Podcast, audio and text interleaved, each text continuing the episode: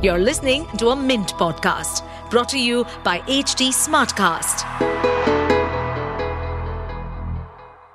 Hey there, listeners. Today's Mint Primer, written by Nandita Venkatesan, has some exciting news to share. A malaria vaccine created by Oxford University and the Serum Institute of India, SII, has been given a big thumbs up by the World Health Organization, WHO, for wide use. Welcome to the Mint Primer podcast, your go-to source for breaking down today's major news into bite-sized Q&A chunks. I'm your host, Rohan, and in this episode, let's buckle up and embark on this insightful journey through the world of news and information. Now, let's get to the nitty gritty. Malaria vaccine, known as R21 Matrix M, is only the second one of its kind and has been shown to be up to 75% effective. You might be wondering, what makes this new vaccine stand out? Well, it's pretty impressive, actually. They used some special technology from a company in the US called Novavax.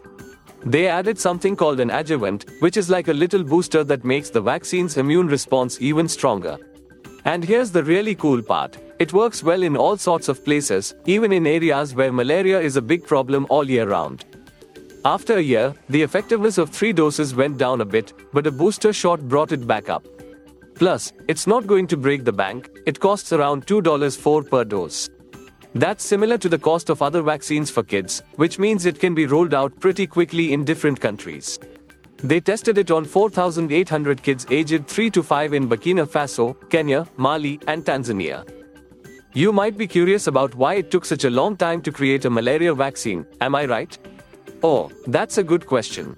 Making vaccines for diseases like malaria has been a bit of a challenge. They call these diseases neglected because they mostly affect poorer countries.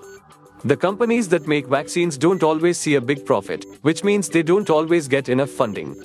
Malaria, for example, faces a global funding gap of about $3.8 billion every year. Plus, the parasite that causes malaria has a really complex genetic makeup, which made it tricky to develop the right technology. Okay, so what about the existing vaccine against malaria? Ah, yes, there's already a vaccine made by a UK company called GSK.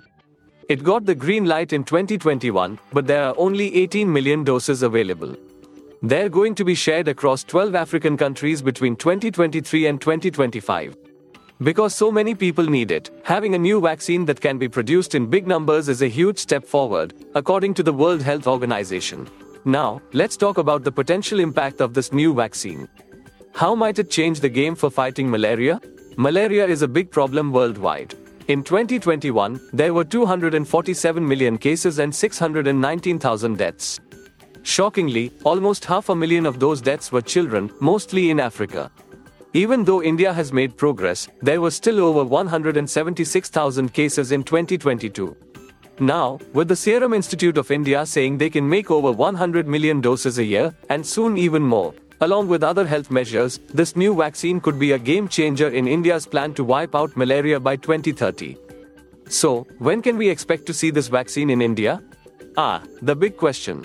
We are expecting this vaccine to be available around the world by mid 2024.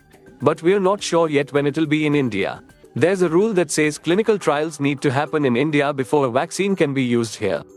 The next big step is getting a thumbs up from the WHO, which checks if the vaccine is safe and effective.